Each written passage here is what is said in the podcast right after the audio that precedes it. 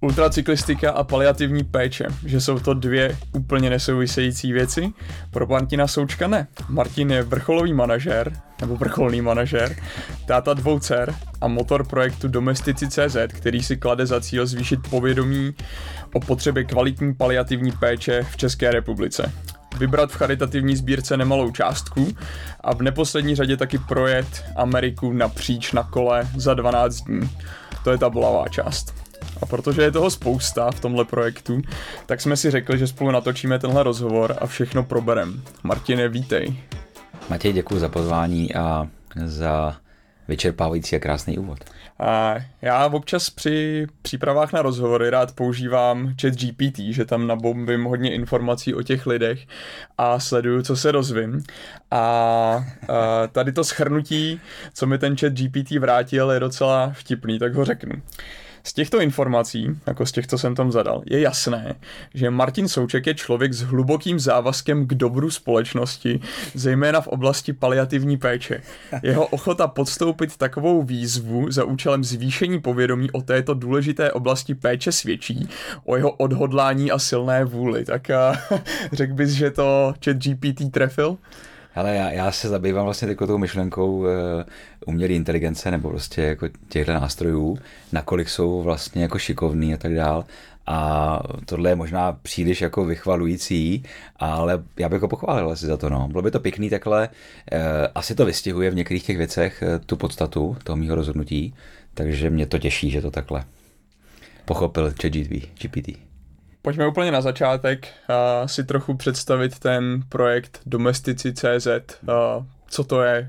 Jak bys to vysvětlil někomu, kdo o tom ještě neslyšel? Projekt Domestici, eh, když ten název bychom rozkryli, tak eh, domestik, pokud někdo neví a nemiluje třeba cyklistiku tu silniční zrovna, tak nemusí vědět, že domestik je pomocník eh, v rámci toho týmu.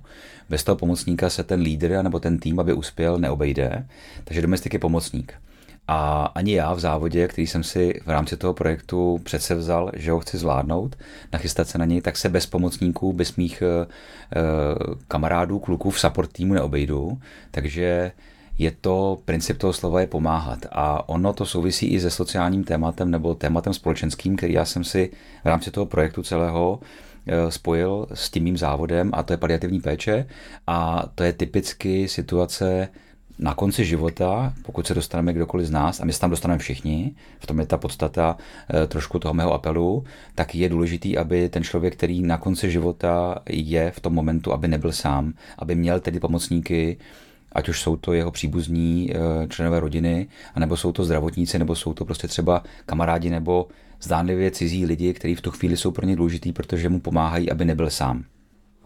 Čili to je, to je význam slova domestici, zvoleného pro ten projekt a ten projekt, tak jak už si ty, anebo umělá inteligence naznačila, tak kombinuje moje vlastní životní rozhodnutí pokořit, eh, tak já teď říkám, můj osobní Mount Everest, v mý milovaný ultracyklistice. Tak Everesting si mohl dát taky, ale rozhodl se pro něco jiného. Tak, tak, ten mám za sebou už, takže ten, okay. ten, ten jsem si dal a nebylo to vůbec jako jednoduchý, ale ok, já jsem si prostě postavil před sebe velkou výzvu, kterým, kterou je uh, závod Race Across America a rozhodl jsem se spojit účast v tom závodě, respektive publicitu eh, o, to, o té mé účasti, komunikaci, abych zveřejnil to, že na ten závod jedu a budu se bavit eh, s tebou a s lidma a budeme chtít komunikovat o tom, co ta příprava, co ten samotný závod je.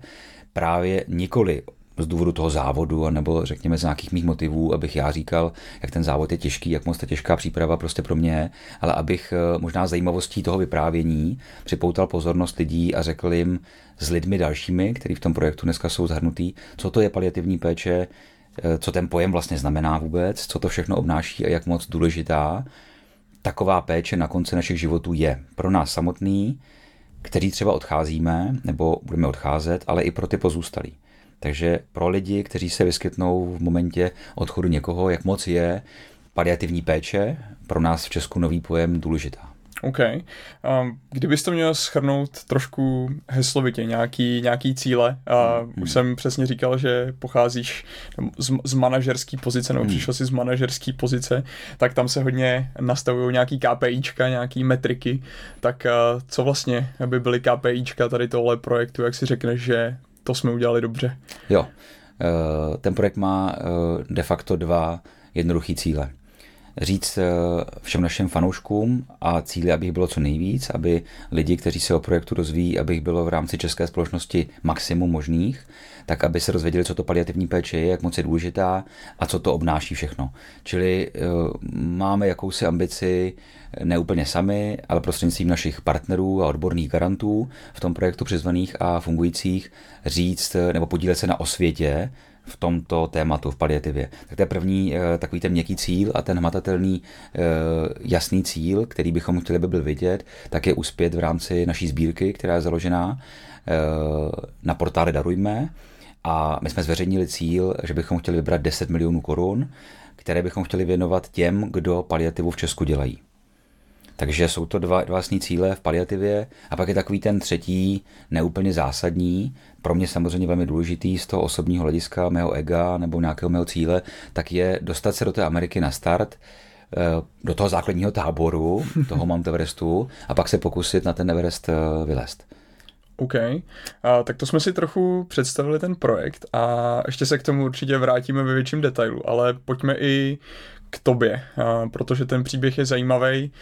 Ty si úplně změnil svůj životní styl, udělal si otočku o 180 stupňů a z člověka, co asi hodně pracoval, tak se stal člověkem, co hodně jezdí na kole, ale nejenom to, ale snaží se to právě teda spojovat s nějakým charitativním rozměrem. Hmm, hmm. Jak se tohle v životě uh, stane? Uh, ty důvody, anebo řekněme ty cesty, které mě dovedly do toho dnešního stavu, tak jsou vlastně dva. Eh, Jedna byla situace v mý rodině, kdy já jsem bych odhadl na konci roku 21, na podzim 21, tak jsem řešil složitou situaci, že jsem se potřeboval více věnovat, přišla situace, že jsem se potřeboval více věnovat svým dvou dcerám mm-hmm. a ta péče, nebo řekněme ten časový rozměr té péče, tak nebyl úplně slučitelný s mojí tehdejší prací a pozicí, ve které jsem byl. Já jsem se musel vybrat tu chvíli, jestli se budu věnovat stále tak hodně intenzivně té práci, anebo budu se věnovat více těm dcerám, kteří to potřebovali, protože jsem na ně v tu chvíli e, zůstal sám.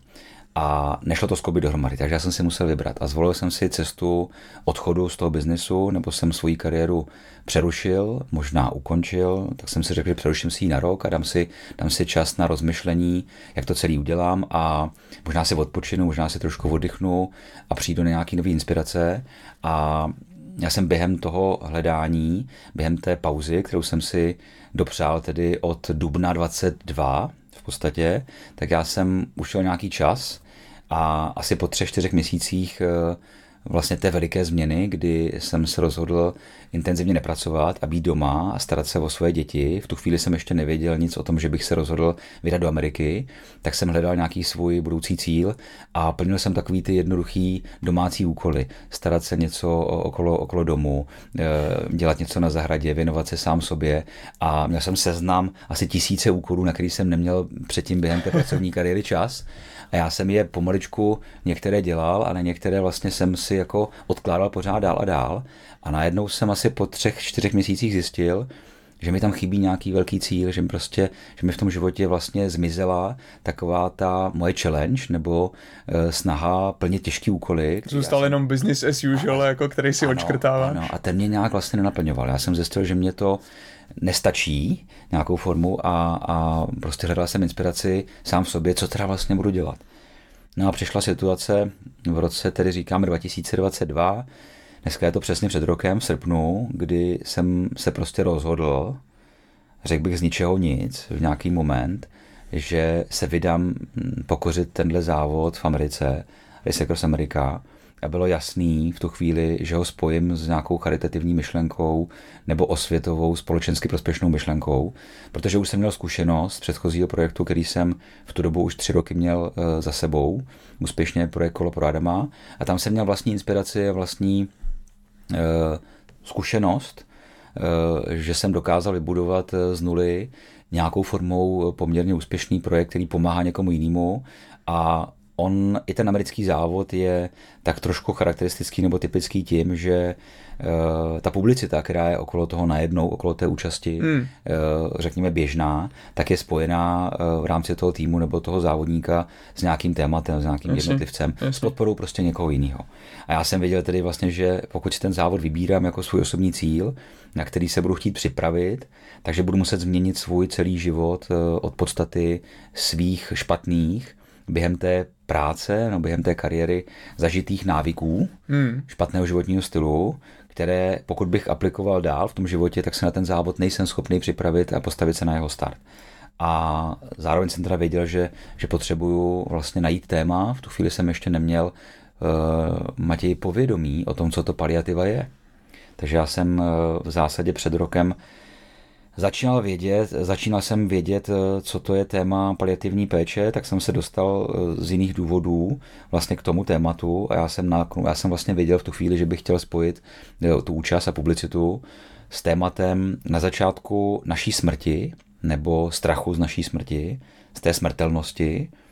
A říkal jsem si, probořím, vlastně budu o tom mluvit, proto abych probořil trošku tabu, u někoho je to strach, z vlastní smrti nebo ze smrti našich blízkých. Jo. A tak, jak jsem o té myšlence začal přemýšlet a začal jsem tvořit tu vlastně logiku, eh, jak o tom mluvit a co tím vlastně dokázat a co tím docílit, tak bylo jasné, že toto nestačí a já jsem se dostal vlastně k poznání toho, co všechno zažíváme před tím vlastním odchodem, před tou smrtí a zjistil jsem, že tam je nějaký nový obor moderní medicíny, mm-hmm. který v Česku není příliš známý a on se nazývá paliativa, paliativní péče a já jsem se začal ty věci studovat a řekl jsem si, a to je přesně to místo, který bych chtěl podpořit tím projektem a nejenom o tom mluvit, ale dokázat něco. Čili okay. jsme založili sbírku, pro mě skočím ti do toho, protože k tomu se ještě dostaneme, ale ještě by mě zajímal ten uh, vůbec prostě tvůj život před a po. Když jsi byl v té vrcholné pozici, a, tak už jsi taky sportoval? Byl jsi v nějaký kondici nebo, jo, nebo vůbec? Jo, jo, já jsem... Uh, ano, ale ne moc dlouho. Já jsem na kole, uh, bavíme se dneska o velmi těžkém závodě a ultracyklistice a já jsem na kole v podstatě začal sportovně na té amatérské hobby úrovni jezdit v roce 2016. Eh, tady jsem si pořídil první silniční kolo a začal jsem jezdit v zásadě velmi rychle dlouhé vzdálenosti nějakou formou.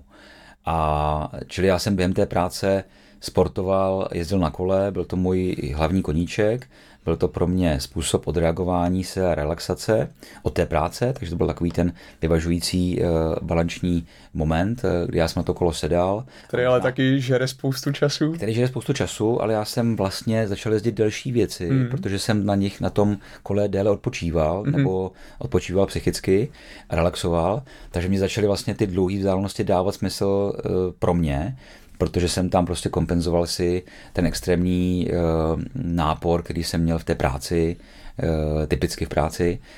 Uh, a tak začal kolo být mým koníčkem, takže já jsem začal na kole jezdit hodně, pak jsem začal na tom kole i závodit a dostal jsem se k ultracyklistice jako k závodnímu. Stále ta ultracyklistika nemá žádný, řeknu, jako punc profesionálního sportu, je velmi málo profesionálních živících se tímto sportem sportovců cyklistů, takže je to, je to většinou amatérská hobby záležitost. A já jsem v té naprosté amatérské hobby záležitosti začal, začal podnikat ultracyklistické závody, účastnit se jich. A, a oni se mě zalíbili, takže mě to dovedlo k tomu, že se stala cyklistika mým jediným vášnivým největším koníčkem, e, smyslem mýho volného času. Hmm a, a bylo jasný prostě, co, co jako dělám. Ale a jak to brala rodina takhle v tom, v té kombinaci přesně s tím, že ještě hodně pracuješ a do toho koníček, který není úplně časově nenáročný? No, uh, víš co, já jsem, já jsem jako ty věci dělal uh, dost extrémně třeba, jo, to znamená, že, že nebylo úplně jako uh, neobvyklý, že jsem na to kolo sedal, když jsem třeba splnil svoje všechny povinnosti v noci vlastně. Takže já jsem prostě okay. trénoval třeba i na trenažeru prostě v noci, mm-hmm. večer. Uh, možná to celý vystihuje ta tvoje otázka, jak to bylo předtím a jak to je dneska. Mm. Já jsem díky téhle extrémní časové vlastně náročnosti všech těch věcí dohromady málo spal, takže já jsem prostě 25 let spal 5 hodin denně v průměru, řekl bych. Uh, dělal jsem tu věc velmi intenzivně, celý všechny ty věci. Byl jsem, řeknu, dost unavený. Pil jsem hodně kafe prostě. Těch, těch věcí, které jsem dělal předtím a dneska, bylo hodně jinak A, a já jsem vlastně si uvědomil, už v tom mým odchodu z té práci, ke které mě přivedla ta situace okolo mých dcer, tak já už jsem věděl, že jedu nějakou velkou hranu svýho, řeknu, jako zdravotního hmm. stavu. Jo. Takže ale říkáš, že vlastně tam byla, uh, ten impuls přišel z rodiny, nebylo to teda vlastně tak, že uh, bys byl vyhořelej, to, to se asi ne, to bys neřekl asi. Já v tu chvíli, v tu chvíli bych to neřekl, jo. Já jsem hmm. určitě v tu chvíli nebyl vyhořelej, ale já jsem v tu chvíli možná hořel jako zapálený kamna opravdu a myslím si, že by nepřišla eh, za dlouho doba, kdybych vyhořel. Okay. Takže já jsem si vlastně uvědomil, že ta situace, která na začátku vypadala jako složitě vlastně a byla, byla komplikovaná, protože já jsem musel učinit rozhodnutí, kdy bylo opravdu třeba jako v zásadě jednoduchý, ta volba mezi rodinou a tou prací. V tom fatálním slova smyslu, tak byla jednoduchá. Prostě ta rodina a ta potřeba té rodiny tady zvítězila. Já jsem vždycky říkal, že rodina je pro mě na prvním místě, i, při, i během těch předchozích 25 let intenzivní práce. Ale tak to nevypadalo. Já jsem prostě měl tu práci opravdu zřejmě na tom prvním místě z toho času, ale v tom srdci ta rodina byla vždycky na tom prvním místě. A když teda ten moment přišel, ten důležitý, tak já jsem neměl na vteřinu důvod váhat a rozhodl jsem se pro tu rodinu. A uh, zbytek je trošku utek, ti trošku utek z té otázky. Ne, ani ne, jako já mě prostě jenom se jsem... snažím vlastně nějak rozklíčovat ty úplně úvodní uh, no, motivy. Jo, jo, promiň, takže co, vlastně... Co tě takhle vede prostě k tomu Jo, takže ten motiv, ten, ten motiv prostě byla ta rodina. Já mm-hmm. jsem ale vlastně záhy věděl, že to mě vlastně zachránilo. Mm-hmm. Jo, že, že ta rodina vlastně v první okamžik to bylo jako těžký pro okolí, to bylo vlastně nevysvětlitelné, protože já jsem odcházel, řekl bych, na vrcholu své profesní kariéry, eh, ve velmi úspěšný eh, jaksi fázi té kariéry a nikdo to nechápal. Ale já jsem vlastně na, na pozadí věděl, že to jednak musím udělat kvůli té rodině a zároveň jsem vlastně věděl, že jsem na té opravdu jako hraně, možná svého zdraví a všech ostatních věcí, to tělo mi to dávalo dávno najevo. Hmm. Já, já jsem to dlouho ignoroval. A já jsem vlastně věděl, že ten moment mě zachraňuje tak eh, ano. No. To je docela dobrý i co říkáš přesně, že uh, okolí to nechápalo. Uh, počítám, že přesně ve své pozici jsi měl spoustu nějakých známých business partnerů. Zajímal by mě takhle uh, dva roky potom, co uh, se to stalo, jestli vlastně třeba kolik ti jich zůstalo, kolik, uh, kolik ne? Mm, většina, velká řada. Já, já jsem, já jsem i v té osobní, tak i v té pracovní fázi měl založenou, založený celý svý fungování na dobrých vztazích, takže já, já jsem ty vztahy měl velmi dobrý a oni prostě vydrželi. Hmm. Jo. Je, je samozřejmě jasný, že se s řadou těch lidí dneska nestýkám, protože nás nevede k sobě ta pracovní rutina, nebo ty zkusky prostě neprobíhají, ale musím říct, že eh, byla možná ta otázka, trošku bych já si ji přeformoval malinko jinak. Byla celá řada lidí z toho biznesu, která to nechápala, a nerozuměla tomu, proč odcházím vlastně v této jako fázi, úspěšný a tak dále a nabízeli mi různý řešení, který bych si mohl vlastně doma vykompenzovat, hmm. chůva, ně, někoho na péči o domácnost a tak dále. Takže eh, tam bylo spoustu technických řešení, jak to vyřešit a to já jsem odmítnul, jo? že bych ty svoje dvě holky nechal, eh, řekněme, někoho eh, se o ně starat a já jsem přicházel velmi pozdě domů a pozdě jsem zase pracoval a možná jezdil na kole a neměl na ně vlastně vůbec čas, to nebyla moje cesta. Ale bylo spousta lidí v tom biznise, kteří se vlastně jako nad tím krokem pozastavovali, protože ho vlastně obdivovali a řekli, já bych si přál tohle to rozhodnutí taky udělat. Já vlastně ho chci udělat strašně dlouho, já se ho bojím prostě. Já to nedokážu, jo. A, a vlastně fascinovaně sledovali, a možná spolu dneska diskutujeme, to, co je potom. Protože ten odchod vlastně je to, takový začátek. Je, je to je začátek hmm. něčeho, co pokud je úplně jiný, tak je samozřejmě jako eh, spojený s obavama. Jo? Tady máš nějakou jistotu, jedeš teda, seš třeba na Prahu vyhoření, jedeš veliký bomby v té práci, ale máš tam nějaký matatelné jistoty, třeba si dokonce je úspěšný a, a jsi prostě doma. A najednou ten moment, že jako vypadneš z toho, já jsem pak to pocítil úplně stejně, že prostě vypadneš z té obrovský zátěže a té rutiny, která tě vlastně, já jsem byl workoholik, mm. zcela jistě, v té špatné uh, slova formě. Uh, mě ta práce bavila, to byl ten problém. Mě, mě, to, mě to jako přitahovalo, bavilo, mě, mě to drivovalo ka každou minutu a to je ten problém, že vlastně pak vlastně ty neumíš odejít od toho, protože zároveň je to to, co tě vlastně tvoří a je podstata tebe sama.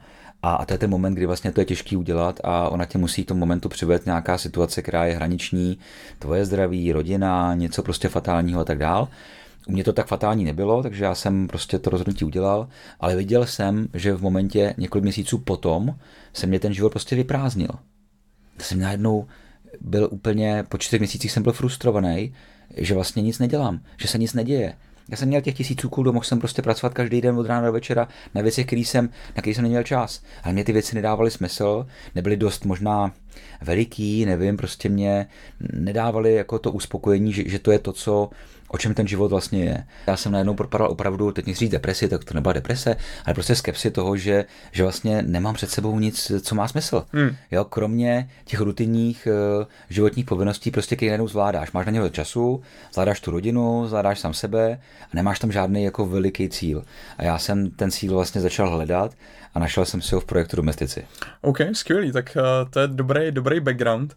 Uh, pojďme teda zpátky trochu uh, k těm domestikům jako takové. Už jsme si popsali uh, nějaký ty cíle, popsali jsme si um, začátek eh, té motivace, ale já byl vlastně strašně překvapený z toho, když ty si i přišel za mnou, ať vám s tím projektem uh, pomůžeme jako komunikačně. Ano. Kolik lidí a kolik různých stran se ti podařilo dát dohromady, protože to jsem vlastně upřímně nečekal. Když nás někdo propojil, tak jsem si říkal, jasně, nějaký jakoby hezký uh, charitativní projekt, hmm. ale nic jako, co by prostě bylo velký. Ale teďka, když už uh, jsem nějakým způsobem v procesu, nebo jsme, a vidím, že v nějakém chatu je tam 60 lidí, ty mi skoro každý den píšeš, že je nějaký nový partner a tak, tak uh, jak se ti to povedlo vůbec takhle rozjet? Uh, já, já nevím, je to, uh, nebo takhle, vím, samozřejmě, že vím.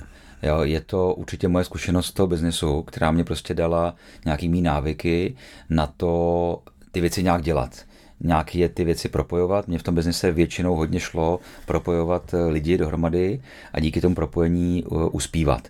Uh, a jako v tom biznise, já jsem se věnoval intenzivně Možná bych dneska teď tím, co řeknu, popřel tu předchozí mojí vizi odpočinout si a vlastně sklidnit.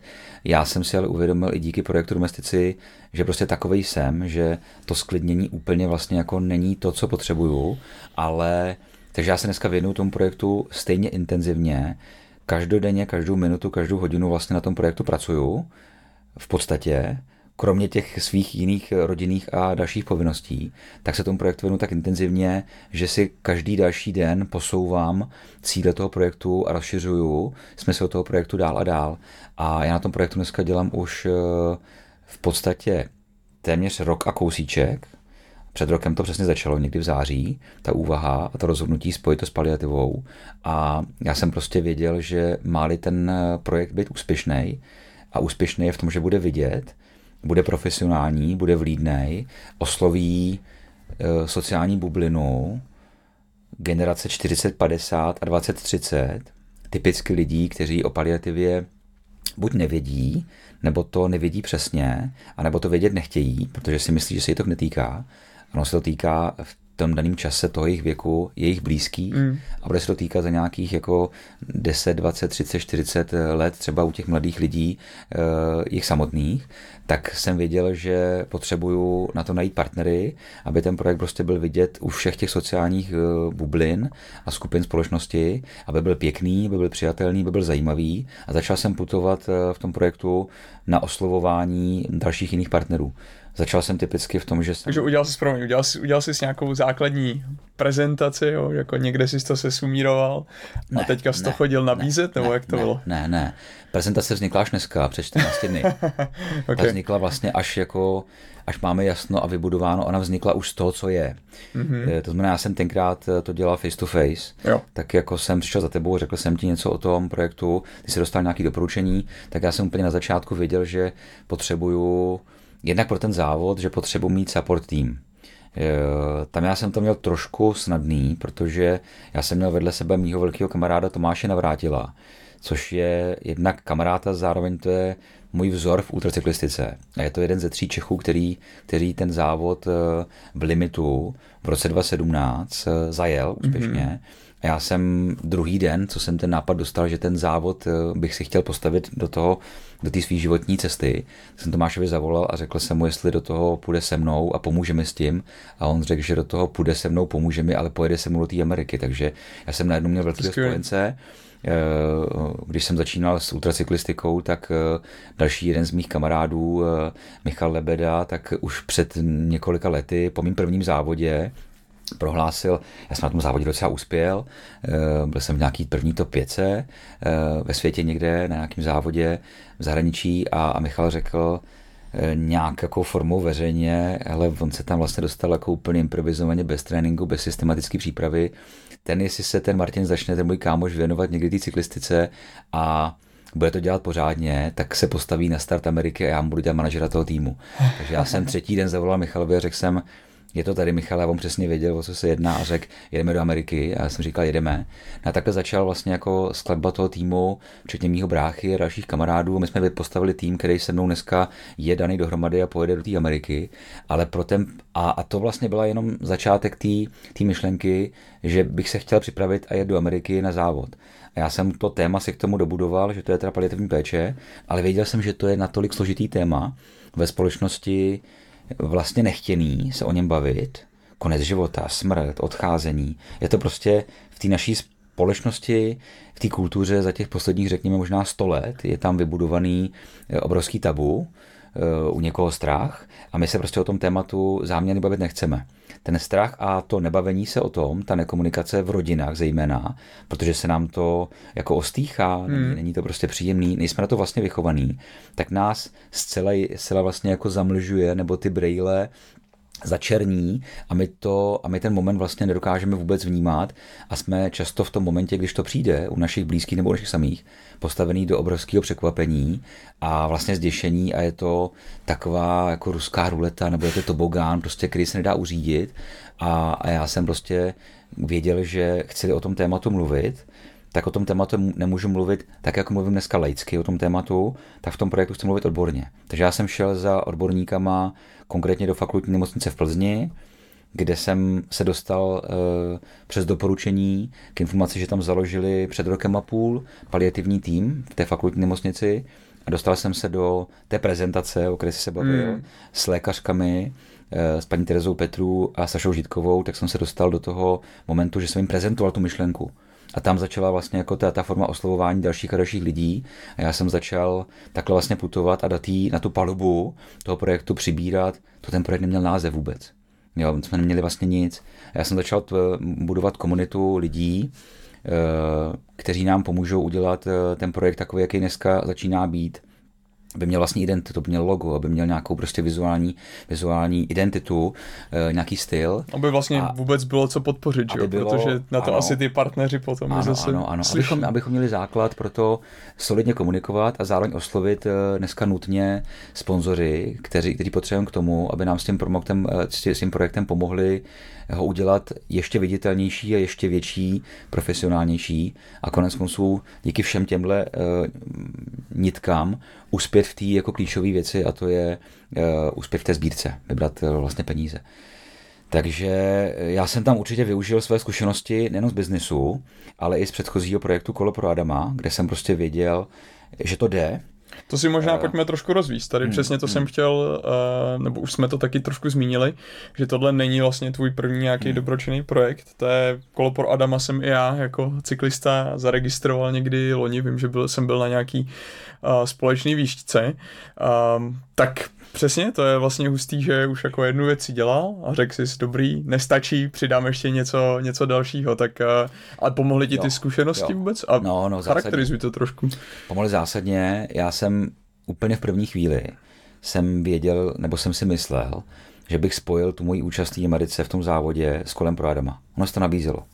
Ale já jsem vlastně, jak ta myšlenka proběhla, tak jsem okamžitě viděl, že to není ono, protože v kole pro Adama dneska jde o handicapované děti. Adam je handicapovaný první kluk, kterému já jsem před čtyřma lety chtěl pomocí výzvy, kterou jsem dal dohromady, eh, pomoc eh, k drahému kolu.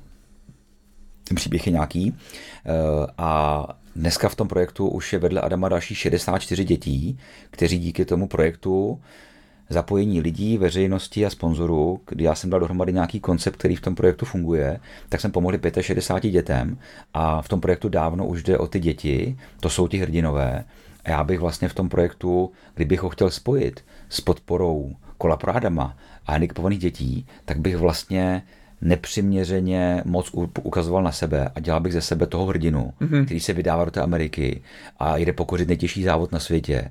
A vlastně to, to tam jako nepatří. Ten projekt už má dneska jinou energii, je o těch dětech, o těch rodinách, o tom handicapu a já se snažím v tom projektu vlastně být dneska čím dál tím víc neviditelný ten projekt organizovat, lákat lidi a tak dál, ale neukazovat na sebe jako na ultracyklistu nebo na cyklistu vůbec. Ale je to vlastně Takže, věc, která jede i jede teďka dál, jede. a děje se to vlastně každý rok, ano, že? takže se ti ano, podařilo, ano. i když jak říkáš, už tam moc nejseš, tak vlastně udělat nějakou platformu, která tady pomáhá jo. handicapovaným jo, jo. dětem. Já, já jsem v tom projektu uh, celým svým já, tak jako se věnuju uh, dneska domestikům, tak v dalším čase, kdy je to nutné, tak se věnuju kolu pro Adama.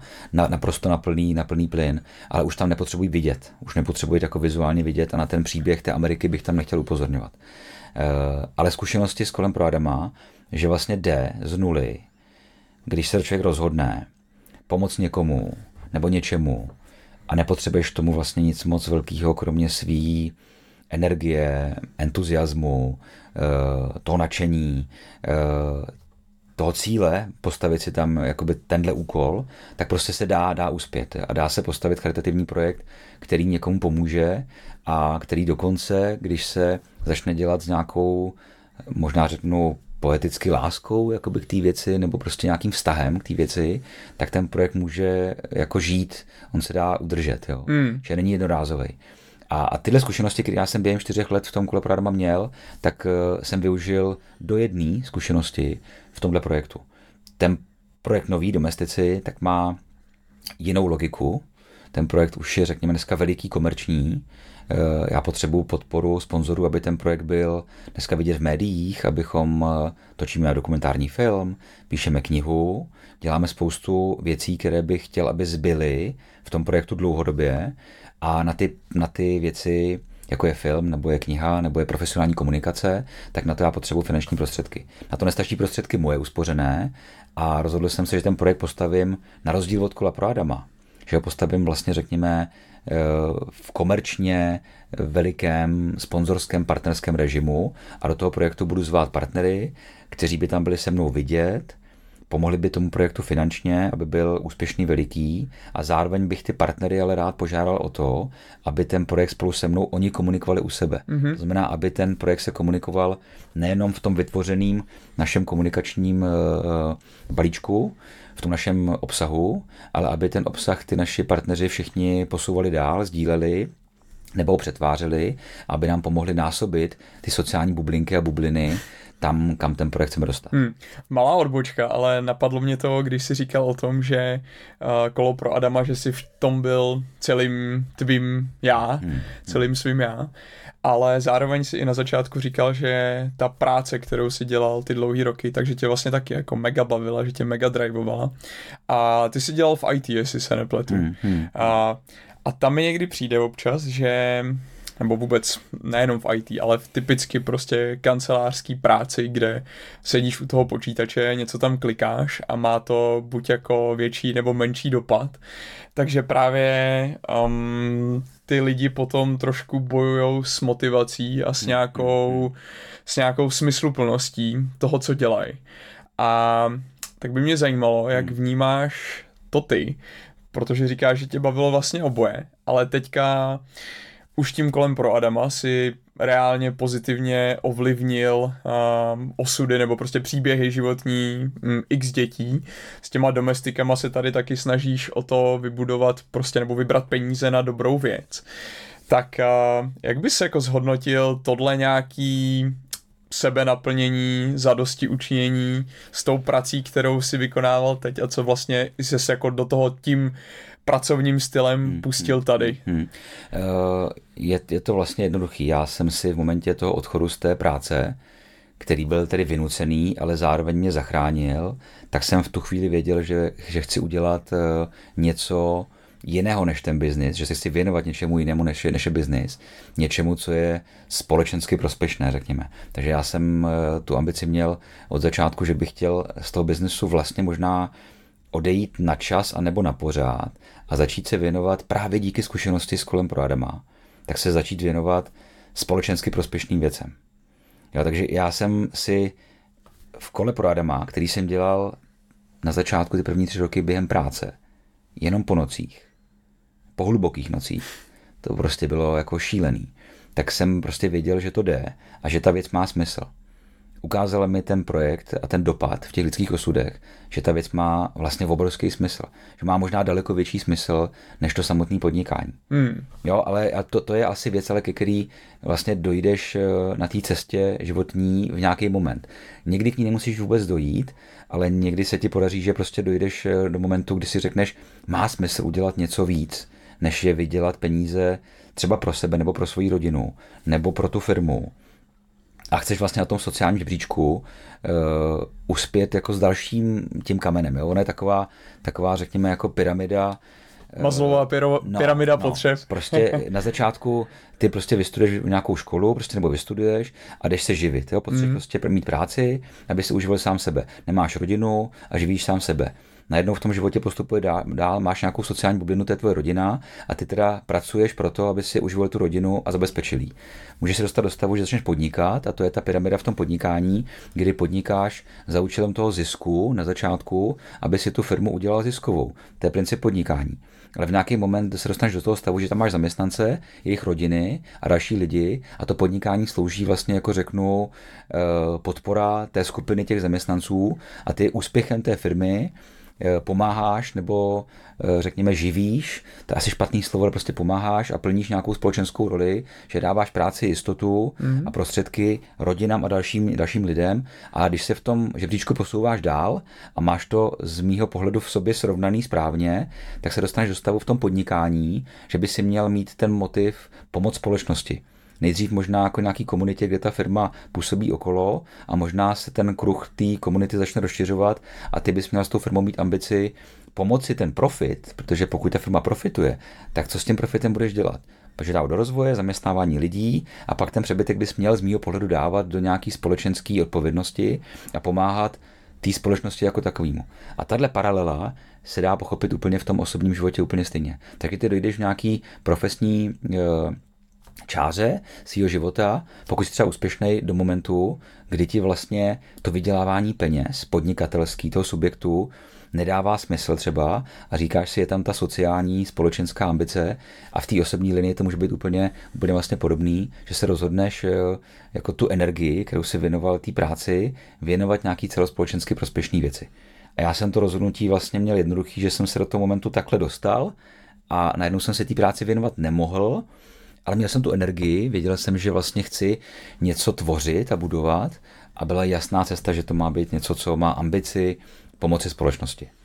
Nakolik se nám to podaří eh, v té v tý první linii osvěty, anebo i v té linii vybrat a požádat společnost o podporu v té sbírce, tak eh, to nám ukážou další měsíce, možná roky. Hmm, to je hezký, hezký jako organický příběh, že vlastně jako na sebe, jak říkáš, asi navazuje, že si hmm. člověk eh, očkrtává bodíky a pak když k tomu dojde, tak eh, když dá energii do něčeho, co hmm, má hmm. smysl, tak je to asi fajn. Ale musím ti vlastně říct, že jako když jsem tuhle teorii jako, jako někdy viděl prvně na, na vysoké škole a tak dál, tak jsem vůbec ji neměl jako v plánu ve svém životě, jako řekněme, naplánovanou, jo ta věc prostě přijde nějak. Asi, jo. Jo, a, a, je, a je fajn, když zjistíš, že vlastně jsi v tom momentě, kdy konáš něco, co, co má tu logiku vlastně, o který si myslel, že je správná ale já jsem ji neplánoval, jako řeknu, cíle vědomě, že bych ji projektoval si do toho života. Hmm. Ona tam prostě přišla a mě dneska naplňuje obrovsky.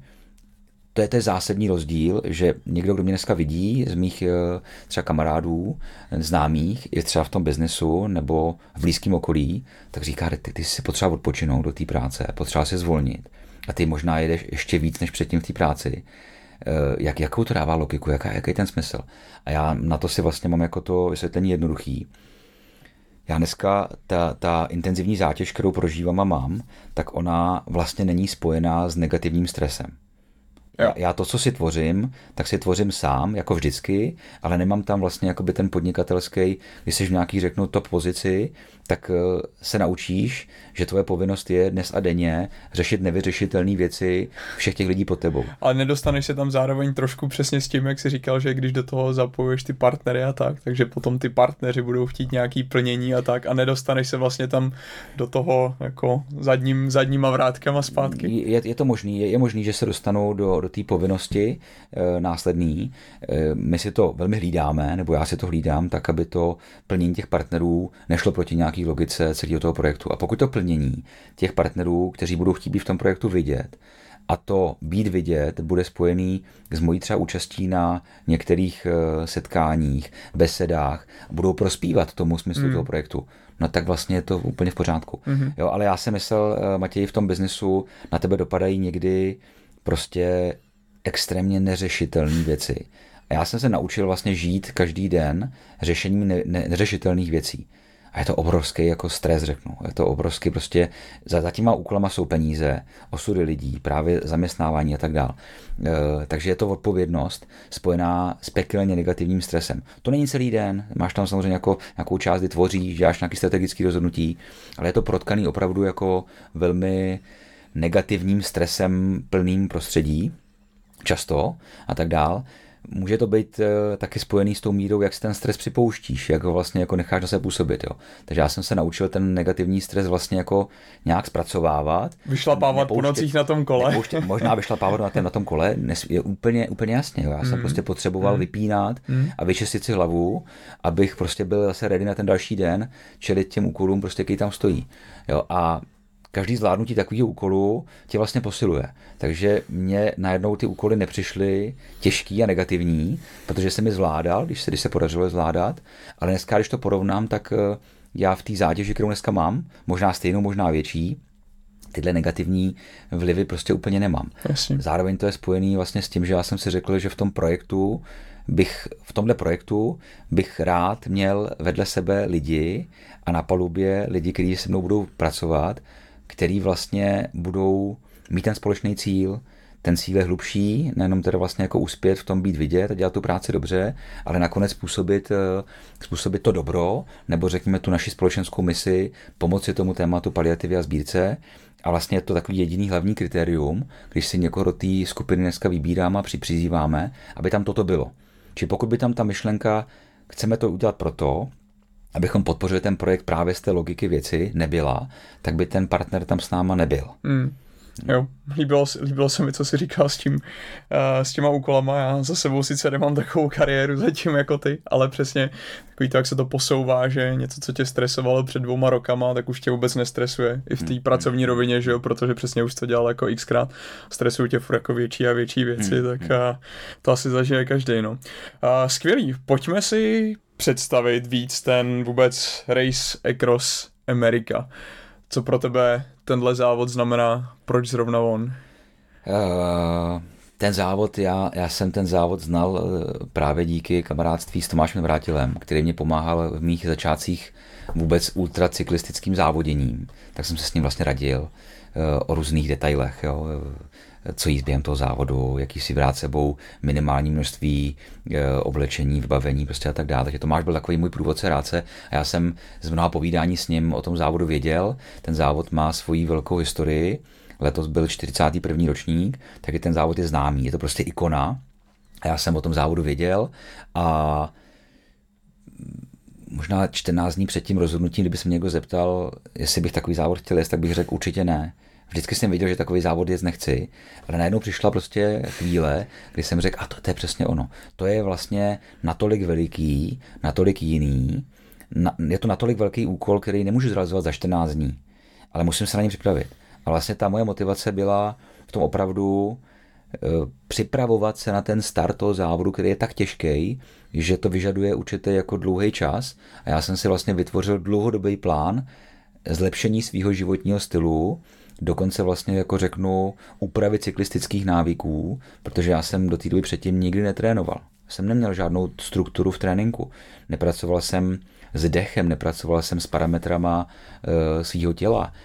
Uh, byla to velmi intuitivní věc a já jsem najednou věděl, že když tenhle závod bych si chtěl do té svý životní dráhy postavit, tak tyhle věci se musím naučit vlastně. Takže pro mě to byla i inspirace začít se učit uh, jako nové dovednosti. Hmm.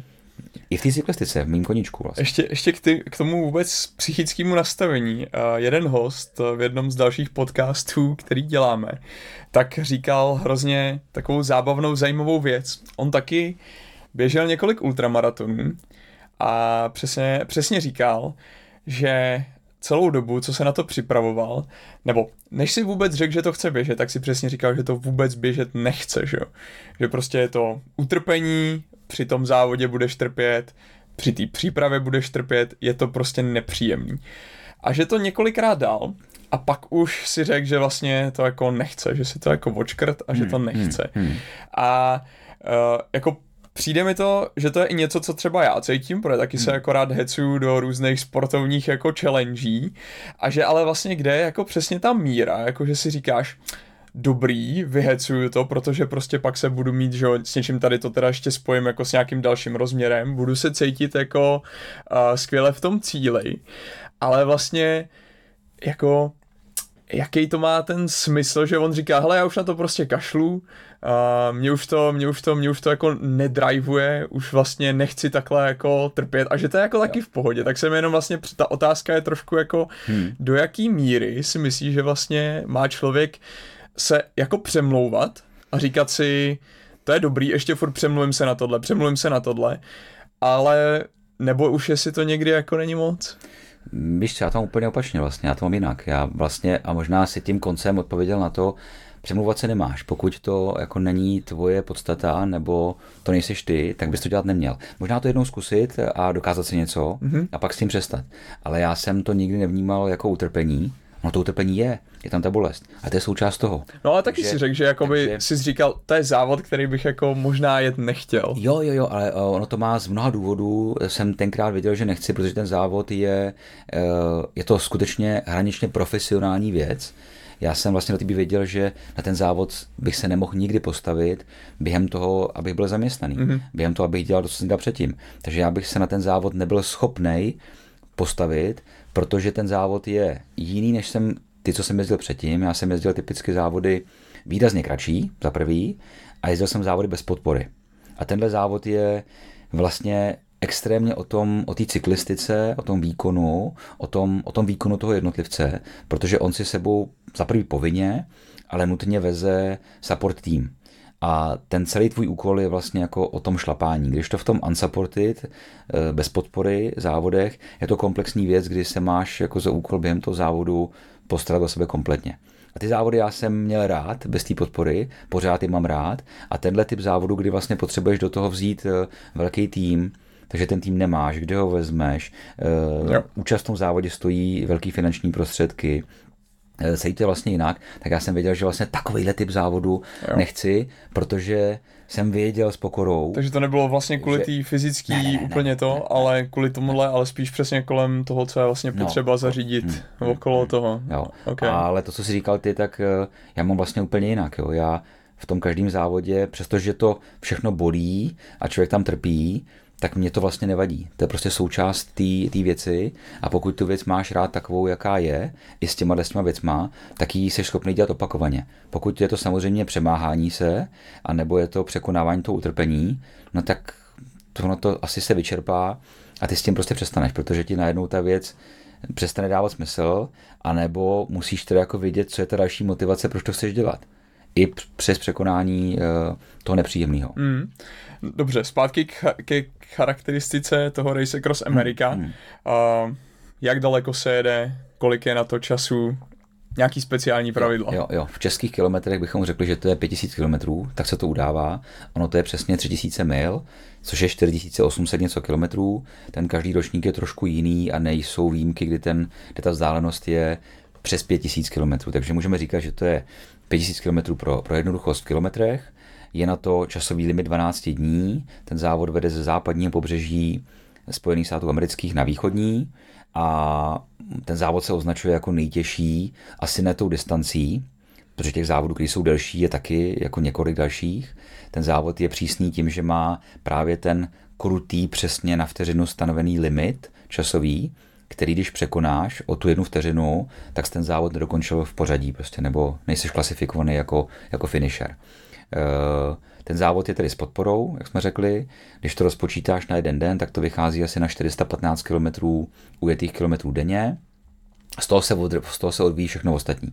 Kolik ti teda zbývá času podle toho, jaký máš výkon, jak jdeš rychle průměrnou rychlostí, to všechno by si měl jako umět a znát, aby si, si odhadnul a naplánoval, kolik času ti zbýde na nějaký odpočinek v tom závodě. Toho odpočinku je tam nula, ale potřebuješ nějaký odpočinek typu spánku. Takže je nějaká vlastně jako matematika, která ti vyjde, kolik ti teda zbýde času, zbyde času na spánek a kolik ti zbyde času na to, aby si z toho kola slezl, dojít si na malou, na velkou, eh, požádat třeba svého fyzioterapeuta o nějakou hmm. masáž, nějakou podporu, anebo se třeba najedl, což se většinou děje na kole ale jsou momenty, které využiješ právě dohromady tím, že si odskočíš na malo, poděláš masera o nějakou masáž a během toho se najíš nějakého teplého jídla, což je třeba ryba z rýží, jo, jo. kterou na tom kole jako těžko pozřeš. Už jsi to napočítal, kolik toho času ti zbyde? Mm, my to máme už dneska s tím týmem mým vyzkoušeným, jsme měli nějaký tréninkový spolu, spolu kempy a máme to přesně rozplánovaný. Ono se nám to velmi brzo v příštím týdnu na kvalifikačním závodě ukáže, na kolik ty naše plány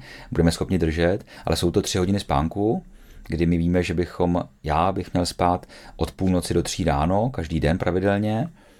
I proto my vlastně vyjíždíme ve 4 ráno, takže ten závod my startujeme, kvalifikační závod startujeme ve 4 ráno, abychom už ten režim trošku nastartovali a měl bych teda mezi půlnocí a třetí ráno spát a měl bych mít další jednu hodinu během toho celého zbylého dne, kterou strávím mimo kolo dvě teplá jídla, oběd a večeře po 15 minutách, to je půl hodiny a půl hodiny zůstává na to, abych z toho kola každých 50 km slezl, odskočil si na malou do Bažanta, z něhož mi eh, support tým kámoši jsou nuceni měřit lakmusovým papírkem hladinu bílkovin v oči, okay, okay. což signalizuje nějaký přetížení toho organismu, svalů, prostě ledvin a tak dále zejména.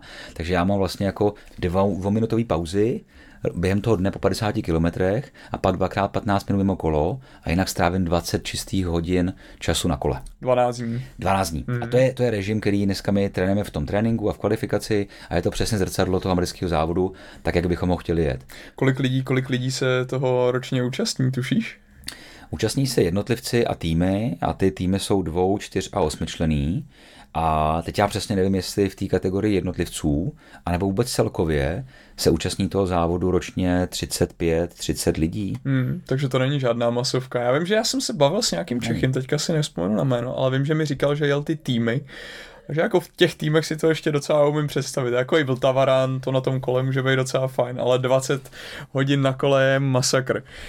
Uh, přesně mluvili jsme o podpoře, kolik lidí teda s tebou vůbec do Ameriky um, vyrazí a kdyby se nám měl trošku popsat tu logistiku, tak jo, jak jo, to vypadá. Jo. Je to vlastně strašně zajímavý z mýho dnešního pohledu, protože já jsem to znal z toho vyprávění od Tomáše a četl jsem uh, knihu, uh, která je s tím spojená, prostě našich českých uh, účastníků, Sváti Božáka, Dandy Polmana, to jsou ty tři Češi s Tomášem Vrátilem, který ten závod ujeli, takže já jsem o tom viděl nějaký natočený snímky, prostě, který mm. jsem nerozuměl vůbec a, a nerozuměl jsem, jak je to možné, jak to vlastně někdo vůbec chce tohle vlastně jako dát a zvládnout, takže jsem o té logistice a o všech těch detailech vlastně trošku něco věděl, ale dneska, jak to plánujeme přesně my, tak do toho člověk krásně vidí a je to, snažíme se, aby to byl vyladěný koncert připraveného orchestru a ten závod má podmínku, pardon, že s tebou musí jet dvě doprovodní vozidla, to je daný, aby ty vozidla, protože ta posádka, nebo ty jedeš vlastně pořád, tak i ty vozidla s tebou jedou pořád. Tak, aby ty vozidla byly schopni ty lidi řídit, vlastně pořád střídat se, pořád, protože se nespí. Tam je logika ještě taková zajímavá, že ten tým, ta posádka, která s tebou jede, tak ona spí dvě hodiny. Ty spíš tři a ta posádka musí po tobě po dojezdu Eh, uklidit nějaké věci, připravit se na druhý den a než tě zbudí, tak půl hodiny předtím zase ta posádka už je nastartovaná, má udělaný vajíčka, je prostě nějaká snídaně, něco, takže oni ty kluci mají dvě hodiny spánku v noci, prostor, kdy můžou spát a jinak musí spát během toho dne. To znamená, musí se střídat. Takže z té logiky vychází, že jedou dvě auta a musí je řídit minimálně pět nebo šest lidí. To je podmínka toho organizátora. Nás tam jede osm, jedou dvě vozidla, jede typicky vozidlo, kterému se říká Pacecar, je to doprovodný vozidlo, který v těch pravidlech je stanovený, že tě doprovází za tebou. To znamená, jdeš ty jako cyklista a ve velmi krátké vzdálenosti, v té Americe ta vzdálenost je ne delší jak 5 metrů, tak za tebou jede tvoje doprovodné vozidlo, který v našem případě veze všechny věci, které já mám pro ten závod, který potřebuju. To znamená, já mám všechno pro ten závod v tom doprovodném vozidle, mám tam madraci, v tom autě spím, mám tam druhý kolo, mám tam náhradní díly, mám tam všechny svoje oblečení a mám tam jídlo na tu dobu, kterou vlastně potřebuju, kterou mi ty kluci v tom autě doprovodným, tak mi to jídlo podávají z vokinka za jízdy eh, během jízdy mojí eh, na cestě aby ta logistika celá fungovala, tak musí před náma 50 km zhruba jet eh, obytný vůz, který zajišťuje, eh, stará se o čistou, pitnou, vylívá špinavou, znečištěnou vodu. Spí se v něm. Někdo v něm spí, protože typicky tam máš třeba čtyři místa, takže jo. ono těch míst, ty kluci všechny většinou spí pod čirákem na, na madraci vedle někde. Mm-hmm. Já jedinej spím na madraci v tom autě. Jo. V tom autě spím, nespí nikdo jiný. A ty kluci mi tam nachystají prostě lůžko, Aha. na který mě položí, nebo já se položím. Tam jsme ty tři hodiny. A Pak tě se škrábnou a jdeš znova. a, oni, a oni ty chudáci spí někde prostě na madraci pod čirákem, prostě venku se spacákem. A ta obytka má na starosti vařit jídlo, mm-hmm. zajišťovat logistiku a celý support eh, toho doprovodného vozidla i celého tý, toho týmu, který se podílí na tom závodě. Takže je tam 50 kilometrový odstup toho auta, který jde před náma někdy a jsou domluvený cykly, kdy se ty auta potkají a ten pacecar třeba hlásí, že mu chybí uh, rohlík s máslem prostě, takže kluci nachystají rohlík s máslem, nachystají to, co, to, co mám chuť a to auto předzásobí, aby mě vydávalo to jídlo vlastně, jo. který se mnou uh, z toho auta, který se mnou putuje pořád. Aha, super. Tak to je logistika osmi lidí.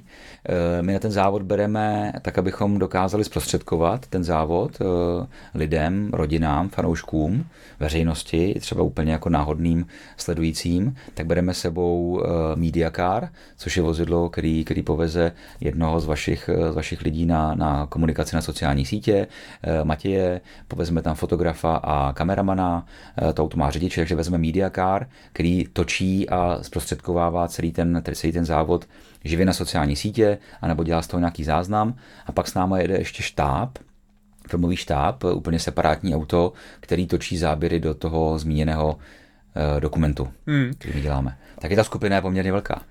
Jak čem, z toho, co už si jako ultracyklista absolvoval ze závodů, a na kolik procent se s tomu přiblížil tady tomuhle extrému a jak jako velký tohle bude skok dopředu? To na zvládnout? 20, na 20% řekněme třeba. 20%? Myslím si, no. Jo. Já, já... A on se říká, že maraton taky nemáš jako běžet celý, že jo, než jako před závodem, takže...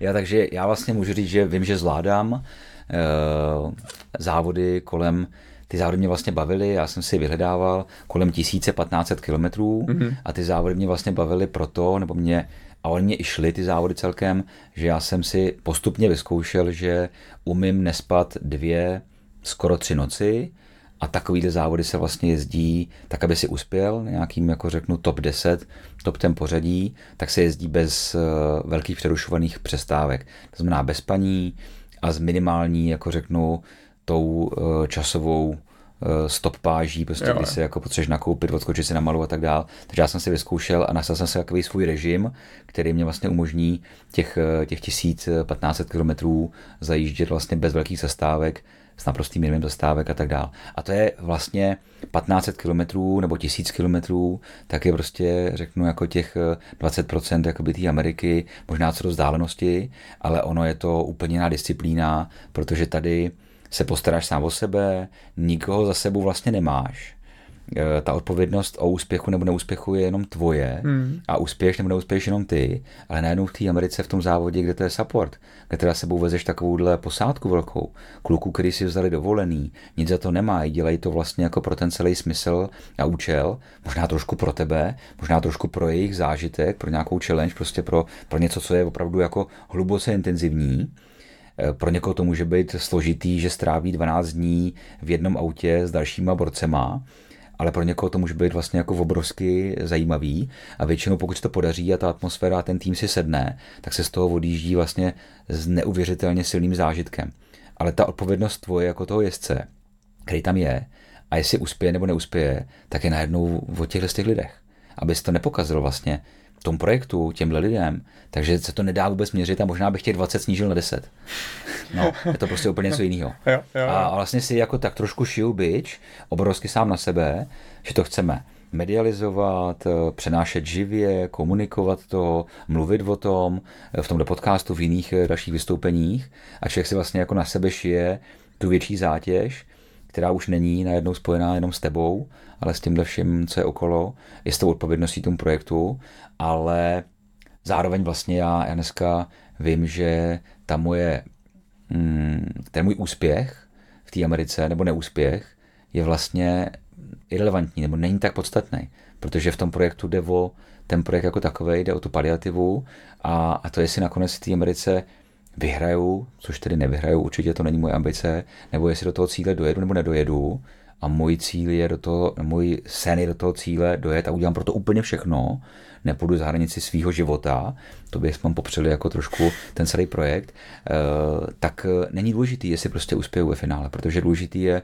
přilákat tu pozornost a říct eh, kousek toho příběhu, hlavně co to je ta paliativa, pomoc tou sbírkou a vlastně tohle jsou pro mě ty hlavní cíle. Hmm, takže teďka už to asi trochu schrnul, ale co si myslíš, že by si společnost nebo lidi tady z tohohle projektu měli odníst? Je to nějaká inspirace, že když se rozhodneš, tak do, do, dosáhneš úplných šíleností, nebo je to, to může být, že můžeš no. změnit svůj život, jo, nebo jo. prostě, že dává smysl dělat něco dobrýho pro společnost, tak bys to charakterizoval? To bych já rád, aby, aby třeba lidi viděli, že dělat něco pro jiný, dokonce ne jenom pro tu svoji rodinu, ale pro lidi třeba neznámý, tak je správný. Jo? Já si myslím, že to prostě správný je. Rád bych to řekl, tuhle věc nahlas eh, a myslím si, že by mohl chtít vlastně v malém měřítku nebo v jakýmkoliv měřítku dělat každý. Měl by to být vlastně jakoby ten smysl toho života, eh, až se dostaneme na tu konečnou, fázi toho života, na, na ten konec, tak abychom mohli říct, eh,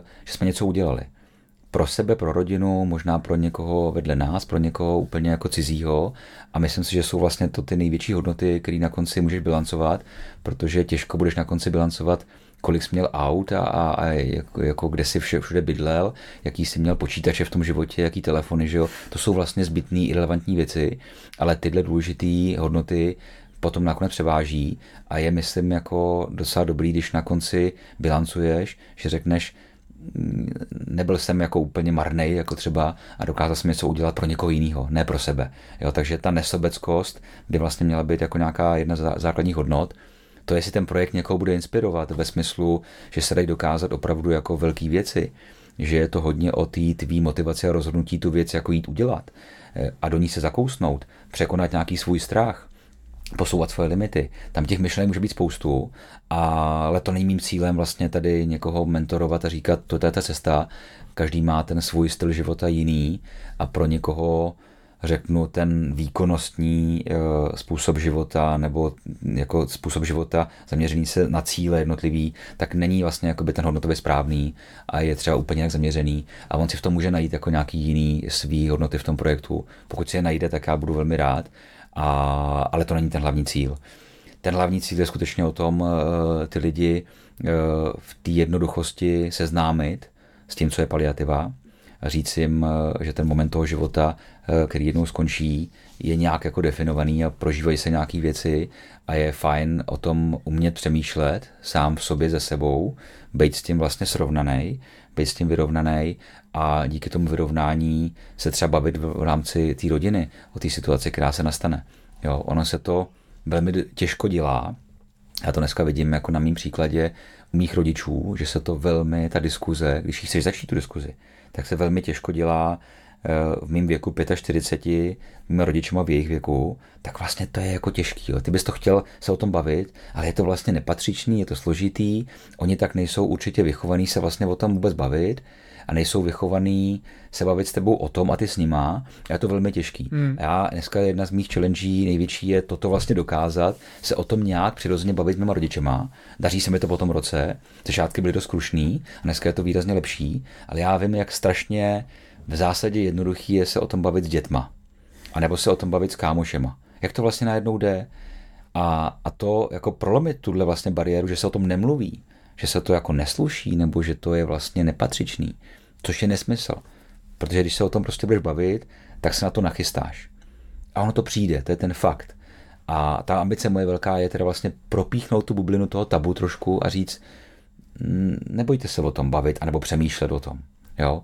A pojďme se bavit vlastně o tom, co za služby ta společnost konec konců z našich veřejných prostředků nám poskytuje, protože najednou zjistí, že v té poslední fázi ty z toho zdravotnictví a z té medicíny nepotřebuješ hmm. už úplně ty akutní léky nebo přístroje, nepotřebuješ nějaký chirurgický velký odborný zásahy, ale potřebuješ eh, lidskost, potřebuješ někoho, kdo tě podrží za ruku, kdo tě možná psychologicky podpoří, kdo ti dá nějaký těšící prostředek eh, proti bolesti. Je tam těch věcí jako celá řada a, a tahle celá péče je, je dneska v Česku de facto, ona není nová, ona tady je v rámci hospicové péče velmi dlouhou dobu, ale je jí málo. Ti, kdo ji dělají, tak eh, ji dělají krásně. Mým cílem projektu je podpořit ty, co to dělají krásně, ale vybrat peníze a říct lidem, pojďte ty peníze nejen v našem projektu, ale vyžádat si v tom celém zdravotnictví, v tom systému, aby těch peněz do těchto těch služeb, do mobilních hospicových eh,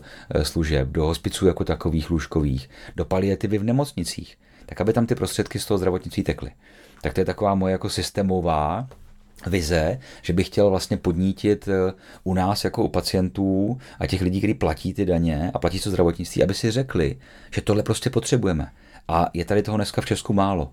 Když to procentuálně zhodnotíme, tak jsme na 50% kapacit nutných tomu, aby každý člověk eh, tu paliativní péči nějakou větší či menší měl vůbec k dispozici. Mm, mm. A to je, řeknu, jako v momentě, kde se dneska česká společnost moderní z mého pohledu nachází, tak je prostě tristní. No. A tohle bych chtěl vlastně říct, a to je na nás si o to říct a změnit to. Mm. To se nezmění samo. To musíme my si vyžádat. Nejenom ti eh, pacienti a ty, a ty co třeba odcházejí, a ti pozůstalí, ale i ti lékaři. Ona ta změna je vlastně na obou dvou částech eh, té, té, té péče. I ti lékaři musí najednou vlastně jako vnímat, že smysl vzdělávat se, je to nový obor v Česku v medicíně. V tomhle oboru má, má ten smysl. Ta společnost konec konců stárne, takže ono, jestli to je dneska na 50%, tak za, pokud nic neuděláme dneska, tak za 20 let to bude třeba 40% mm, mm. Skvělý. No, já myslím, že jsme to hezky projeli a uvidíme, jaký formát tady tenhle ten hmm. podcast hmm. nabude v dalších dílech. Pravděpodobně už si to budeš moderovat ty sám s nějakýma dalšíma zajímavýma hostama, ale jsem rád, že takhle jsme to mohli vykopnout. Mm, držím ti palce teďka na kvalifikační závod a hlavně i držím nám všem palce, co jsme zapojení, ať tenhle projekt má smysl a je vidět hlavně teda v příštím roce, ale už i teď, takže díky. Jo, jo, Matěj, děkuji za pozvání, za skvěle připravený, vedený rozhovor, děkuji za to. Je to i pro mě vlastně z části inspirace na to pokračovat v tom podcastu dál a zvát si hosty, kteří jsou primárně tvořeni z té báze těch zapojených lidí dneska, dneska v tom projektu. Skvělý. Tak jo, sledujte domestiky. Děkuji ještě jednou. Ciao.